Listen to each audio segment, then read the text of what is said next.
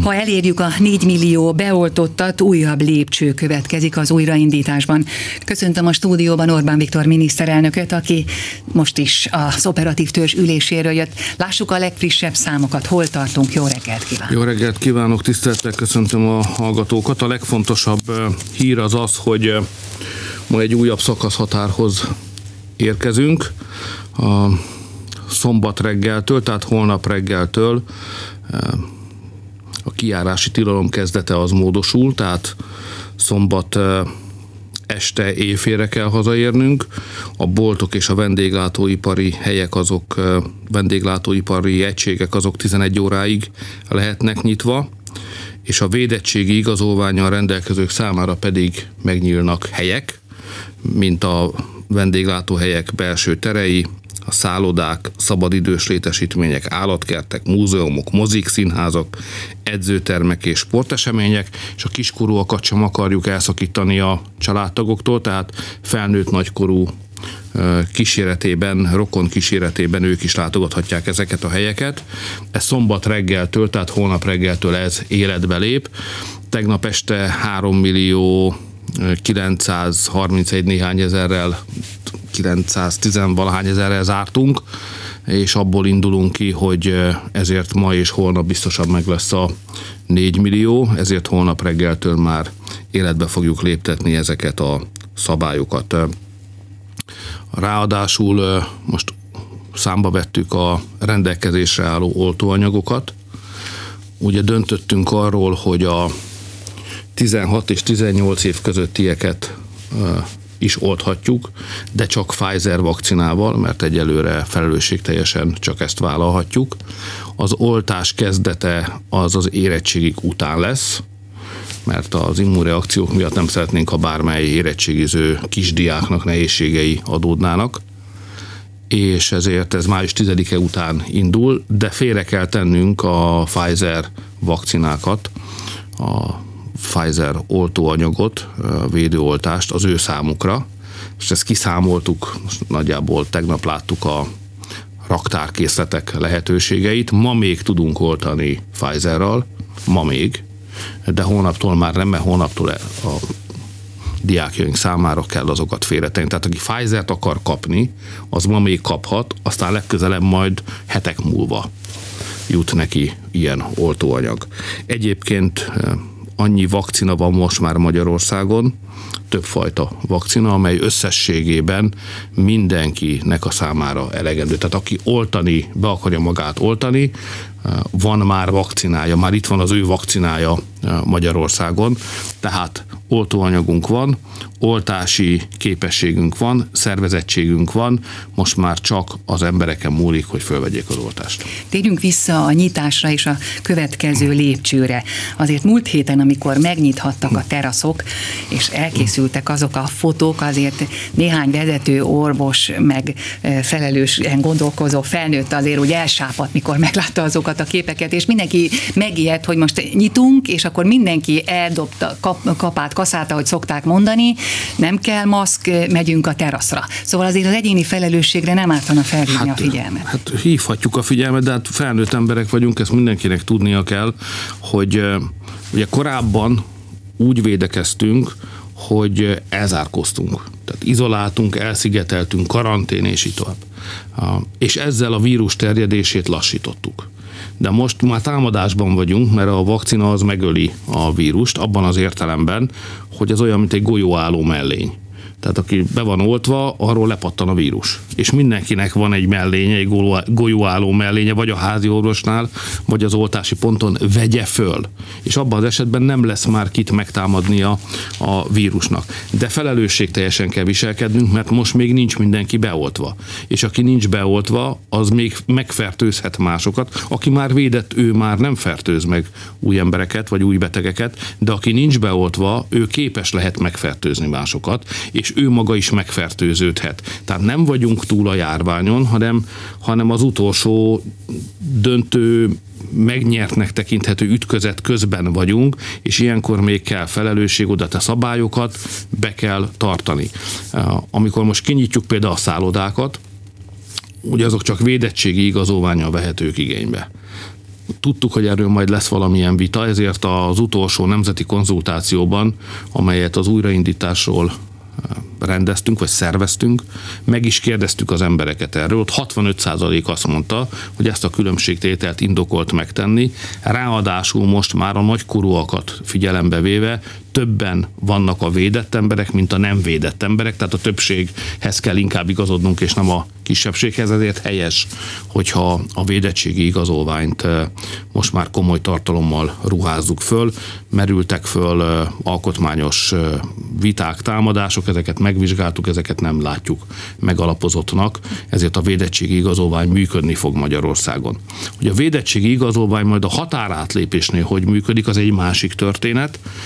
Fölhatalmaztuk Szijjártó miniszter urat arra, hogy kössön a számunkra fontos országokkal kétoldalú megállapodásokat arról, hogy egymás igazolványait, védettségi igazolványait eh, kölcsönösen elfogadjuk. Két országgal meg is kötöttük a megállapodást, Montenegróval, ott van tengerpart, és Szerbiával, és tárgyalunk a többi országgal is, először, először a szomszédainkkal, és aztán a többiekkel. Tehát a magyar védettségi igazolványal mindenhova lehet menni. Elterjedt, hogy majd kínaival nem lehet menni, ez szamárság, engem is kínaival oltottak be, én is menni fogok, és nem azért, mert diplomáciai lehetőségem van rá, hanem mert jogom lesz hozzá. Tehát a kínai vakcinával beoltottak, szabadon utazhatnak majd a nyár során. Mit szól ehhez az Európai Unió már, mint ehhez az országok közötti megállapodásokhoz? Ugye most itt az Európai Bizottságnál sokkal szigorúbbat, vagy kicsit kirekesztőbbet fogadott el javaslatként ugye az Európai Parlament, mert ott azt szavazták meg, hogy csak a nyugati vakcinákat felvett embereknek lehessen majd joga ezzel a zöld útlevéllel utazni. Hát ehhez képest a a németek orosz vakcinát vásárolnak, és azt nyilatkozta a német kancellár, hogy kölcsönösen, majd a WHO vélemény alapján a kínaiakkal érdemes kölcsönösen elismerni egymás oltásait. Biztosak lehetünk abban, hogy semmilyen korlátozás nem lesz.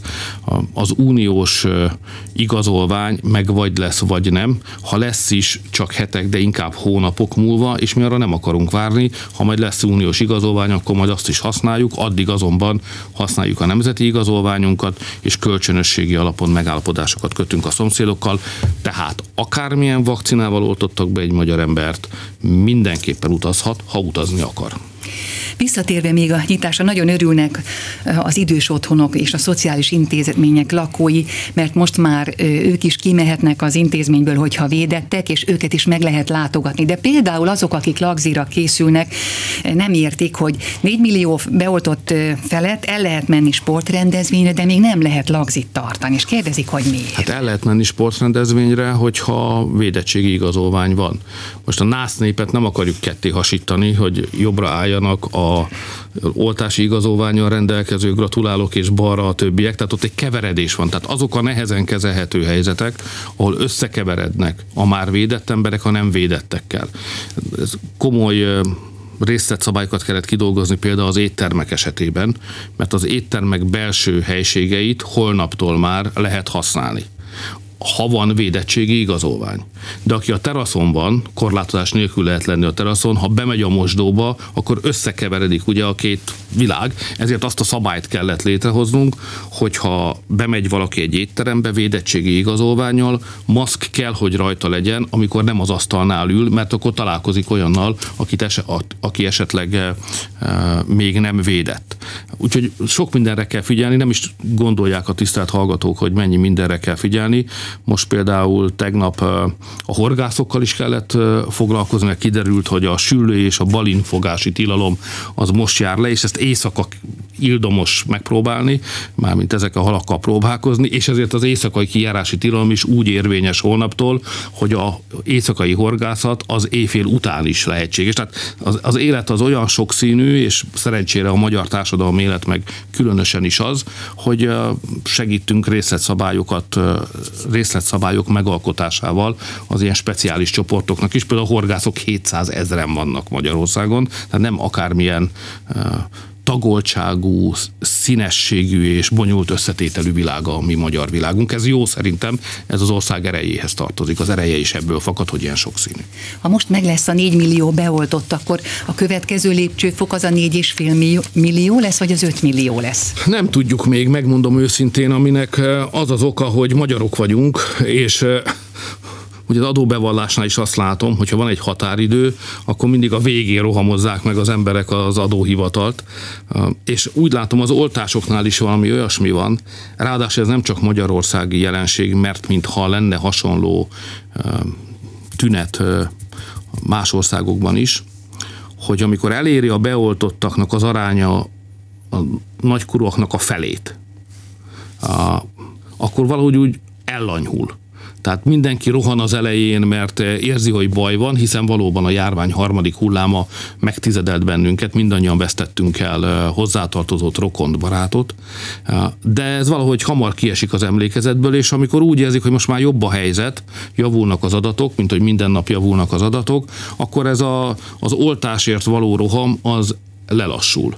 Aztán most már oda jutottunk, hogy több a vakcinánk és több a az oltási képességünk, mint amennyien föl akarják venni az oltást. Tehát ma már nem arról van szó, hogy valakinek azt kell mondani, hogy jöjjön holnap után, mert ma nincs hely, hanem ha bemegy, akkor regisztrált, akkor az adott időponton beoltható. Ilyen még nincs egyébként Nyugat-Európában, tehát ott még korosztályonként haladnak, meg korlátozások vannak. Mi vagyunk az egyetlen olyan ország, amelyik eljutott már abba az állapotba, hogyha egy állampolgár regisztrál és időpontot akar kapni, akkor azt megkapja, bemegy és beoltják, független attól, hogy hány éves és milyen egészségügyi állapotban van. Ez nagy siker.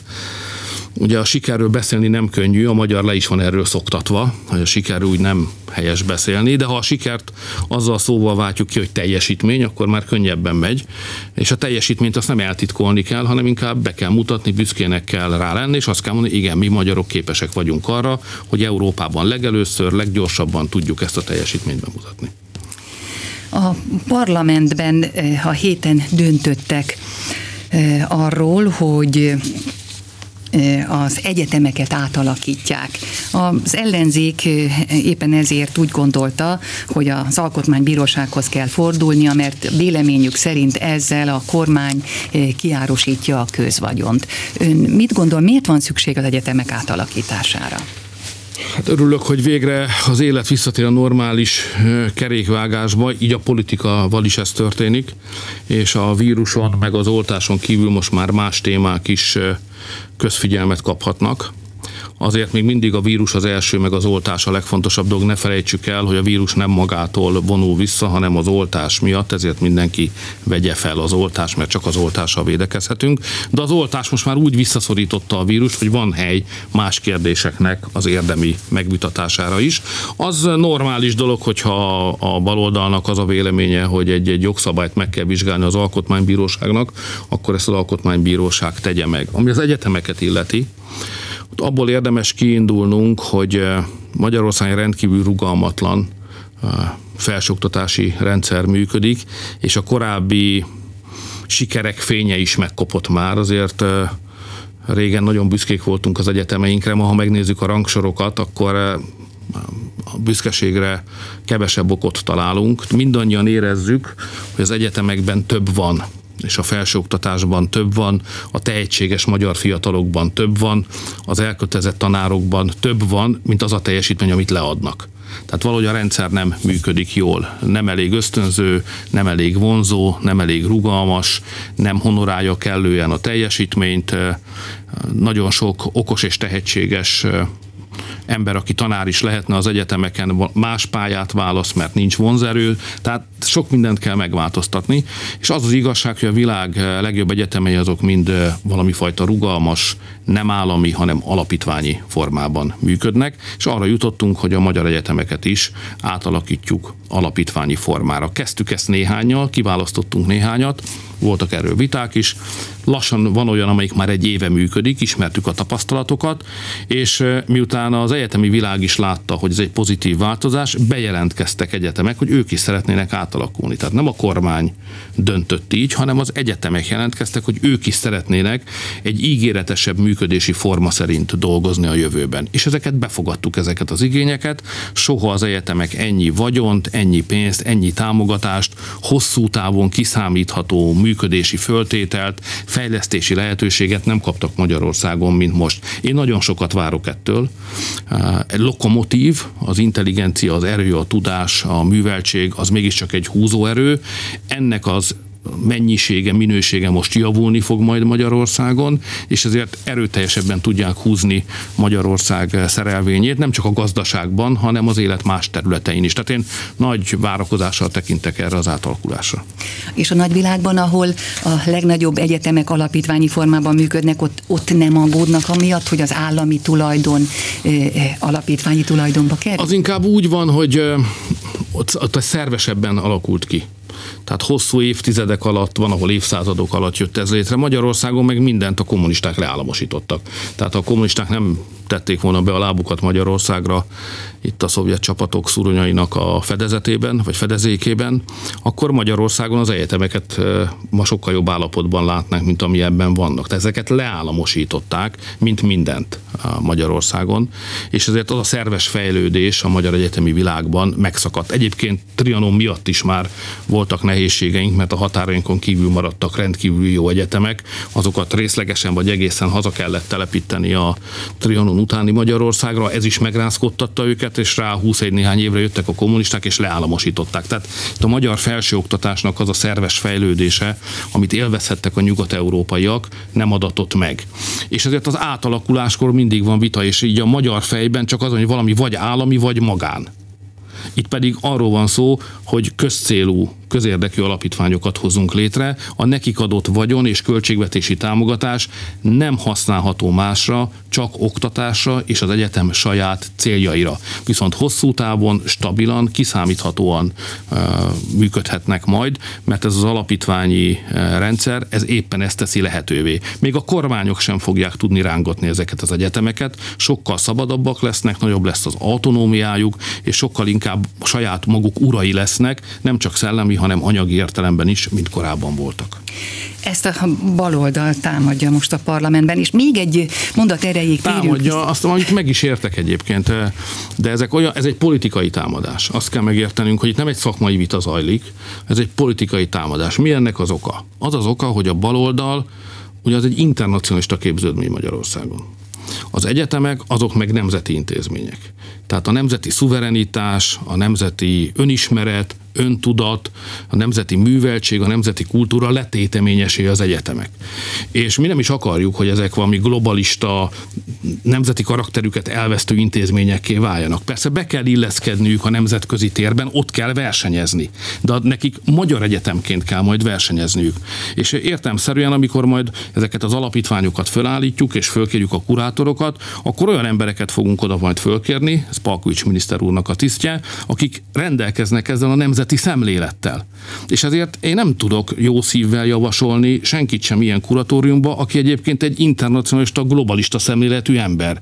Mert akkor az egyetemeket is ebbe az irányba vinnék el. Tehát nagyon helyes és jó, hogy éppen most, amikor nemzeti kormányunk van, pontosan most állítjuk hosszú távon is egy kiszámítható pályára az egyetemeinket, mert ezek így megmaradnak a nemzeti érdek és a nemzeti gondolat körében. Ezért lehet az, hogy a baloldal internacionalista módon gondolkodik, hiszen azt látjuk, hogy az Európai Parlamentből jönnek az oltás ellenes hangok. És ezt most azért kérdezem, mert egy baloldalhoz köthető intézet, elemző intézet a Policy Solution megbízásából készítettek egy vélemény felmérést arról, hogy a párt preferenciával rendelkező emberek hogyan vélekednek az oltásról. Megkérdezték, hogy beadatná magának az oltást, és a Fidesz szavazóknak a 11%-a mondta, hogy valószínűleg nem, ellenben az ellenzéki szavazók 17%-a mondta azt, hogy valószínűleg nem adatná meg magának az oltást. Tehát, hogy 6%-kal több volt a, az ellenzéki szavazók Mi is véleménye. folytatunk ilyen kutatásokat, még brutálisabb számokat látunk, mint amiket ön ismertetett. Tehát mi azt látjuk, hogy a kormánypárti gondolkodású embereknek a 71%-a hajlandó magát beoltatni, még a baloldali pártok híveinél ez csak 59. Ez egy nagy különbség. Fanyar, de, de, de igaz, hogy a munkának megvan a látszatja, meg megvan az eredménye. Tehát a baloldal oltás ellenes. Oltás ellenes kampányokat folytatnak. És akik rájuk figyelnek, azok bizony meg is értik, hogy mit mondanak nekik, és ők kevésbé akarják magukat beoltani. Tehát a baloldal oltás ellenes kampánya nem volt hatástalan. Itt az eredmény, hiszen pártpolitikai szimpátia alapján jelentős különbség van az oltási hajlandóságot tekintve az emberek között. E, én azonban szeretnék a baloldaliakkal is beszélni, tehát én nem csak a saját híveinkhez beszélek, én az egész ország miniszterelnökeként kell, hogy végezem a munkámat, a baloldali emberek érdekét is szolgálni kell, én hozzájuk is beszélek, és most is mondom nekik, hogy ne hallgassanak a baloldali pártok oltás ellenes kampányára, ez nem politikai kérdés. Azzal, hogyha nem oltatják be magukat, nem a kormánynak, nem nekem ártanak, akikvel egyébként ők nem szimpatizálnak föltehetően. Tehát, tehát rossz dimenzióban akarnak választ adni a velünk való politikai elégedetlenségükre. Tehát azt másképp kell kifejezni, nem úgy, hogy nem veszik fel az oltást. Mert ezen maguknak ártanak, ezért nagy tisztelettel kérem a baloldali érzelmű embereket is, hogy ne, ne csináljanak politikai kérdést az oltásból. Ne hallgassanak a saját pártjaikra, az ő oltás ellenes kampányuknak ne üljenek föl, hanem vegyék föl az oltást, mert itt emberi életekről van szó, az övékéről is, meg persze azokéről is, akiket megfertőzhetnek, ha nem oltják be magukat. Úgyhogy appellálok a baloldal megértésére, és a baloldali szavazók felelősségérzetére is. Ez egy nemzeti ügy. Az oltás nemzeti ügy. Az adatok azt mutatják, hogy 66 ezerrel többen dolgoztak márciusban, mint februárban.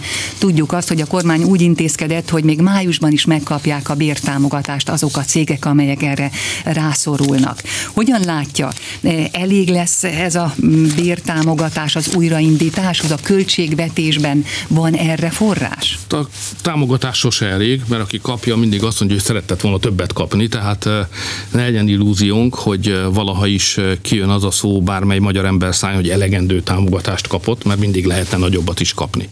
De ha úgy fogalmazunk, ahogy ön tette, mi szerint az újrainduláshoz elegendő-e ez, akkor azt kell mondanom, hogy igen, ahhoz elég.